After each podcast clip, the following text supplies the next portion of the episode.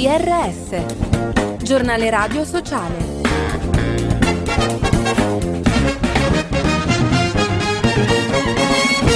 Bentrovati all'ascolto del giornale radio sociale da Fabio Piccolino. Triste ricorrenza, il memorandum d'intesa tra Italia e Libia compie sei anni. Open Arms ha ricordato che in questo periodo sono state oltre 85.000 le persone intercettate in mare e riportate nei centri di detenzione. Secondo Oxfam si tratta di una ferita alla democrazia e alla dignità umana.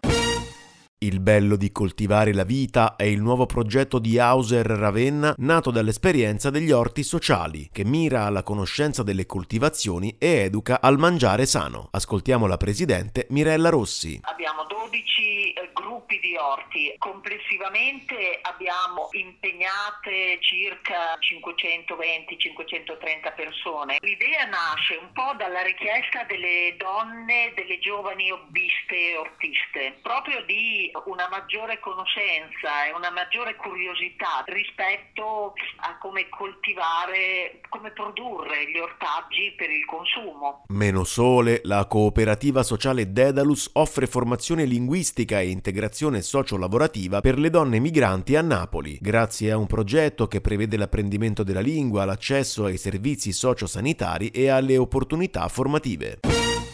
Basecamp è stato inaugurato nei giorni scorsi a Catanzaro il nuovo spazio multifunzionale dedicato alle ragazze e ai ragazzi tra i 12 e i 17 anni e coordinato dal Centro Studi e Iniziative Europeo e sostenuto da Enel Cuore. Il centro vuole essere un luogo ricreativo di crescita e di apprendimento.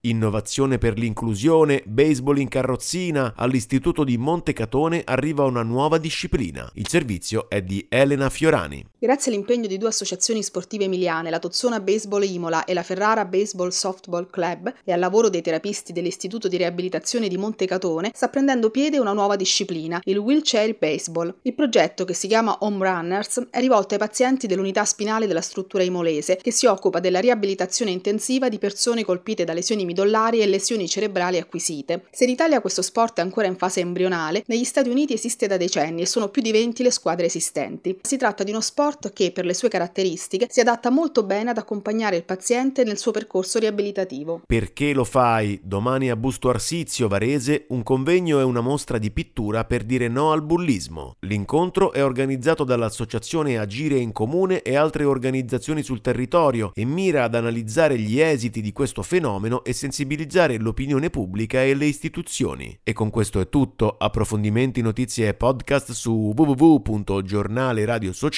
www.ita.